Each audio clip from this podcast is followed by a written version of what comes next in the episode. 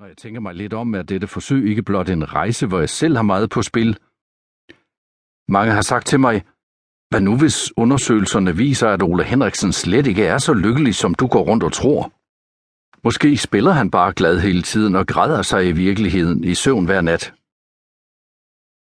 Det er ikke en overvejelse, jeg selv har gjort mig. Måske er jeg naiv eller forblindet af Oles smittende humør, men det er selvfølgelig en risiko, som Ole Henriksen løber, hvis han lader mig og videnskabsfolkene få ubegrænset adgang til sin hjerne og sit sind.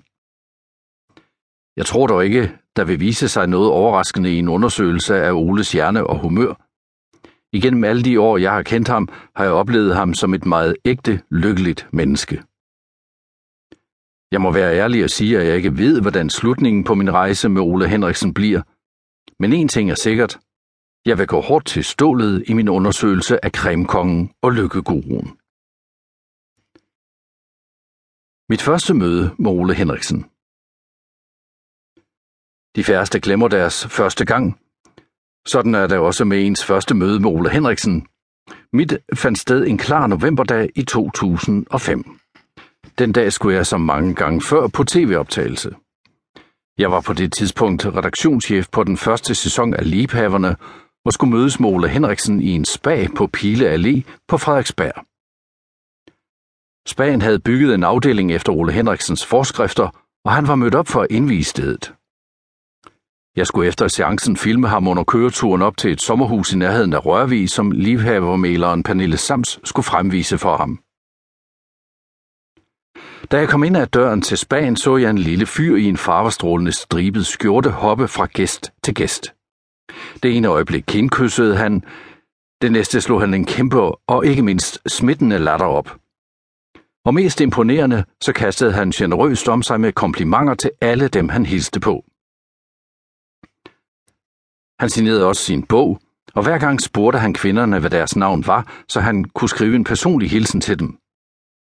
Og næsten lige så ofte fik han kommenteret det med, sikke et smukt navn.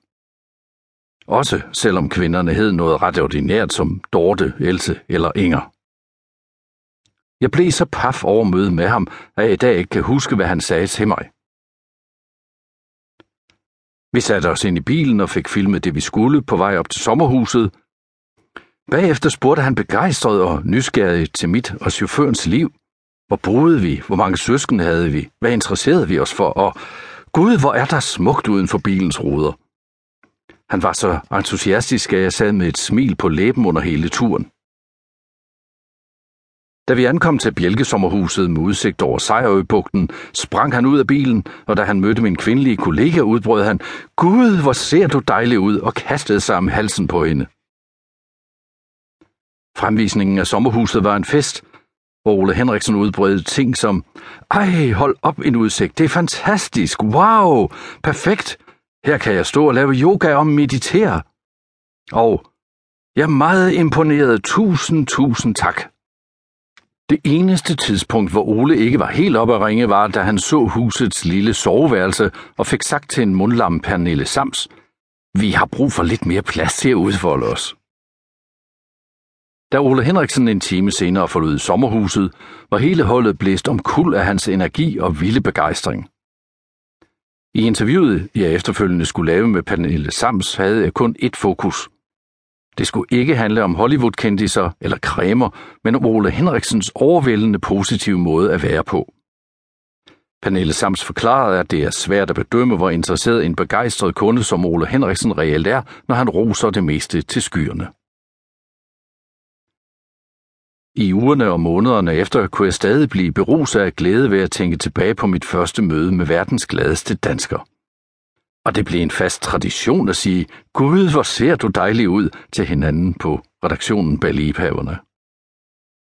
Senere lavede jeg en hel serie med Ole Henriksen i Hollywood, hvor seks kendte danske mænd, så forskellige som Stig Tøfting og Søren Gade, lagde sig på briksen hos Ole for at mærke wellnessens lyksaligheder. Under optagelserne til disse produktioner var jeg på min egen hemmelige mission, hvor jeg var dybt optaget af at knække koden bag hans ekstreme lykke. Det lykkedes desværre ikke, men til gengæld lykkedes det mig at få TV2 til at bestille en serie, hvor Ole Henriksen igennem en lykkekur skulle gøre seks triste danskere glade.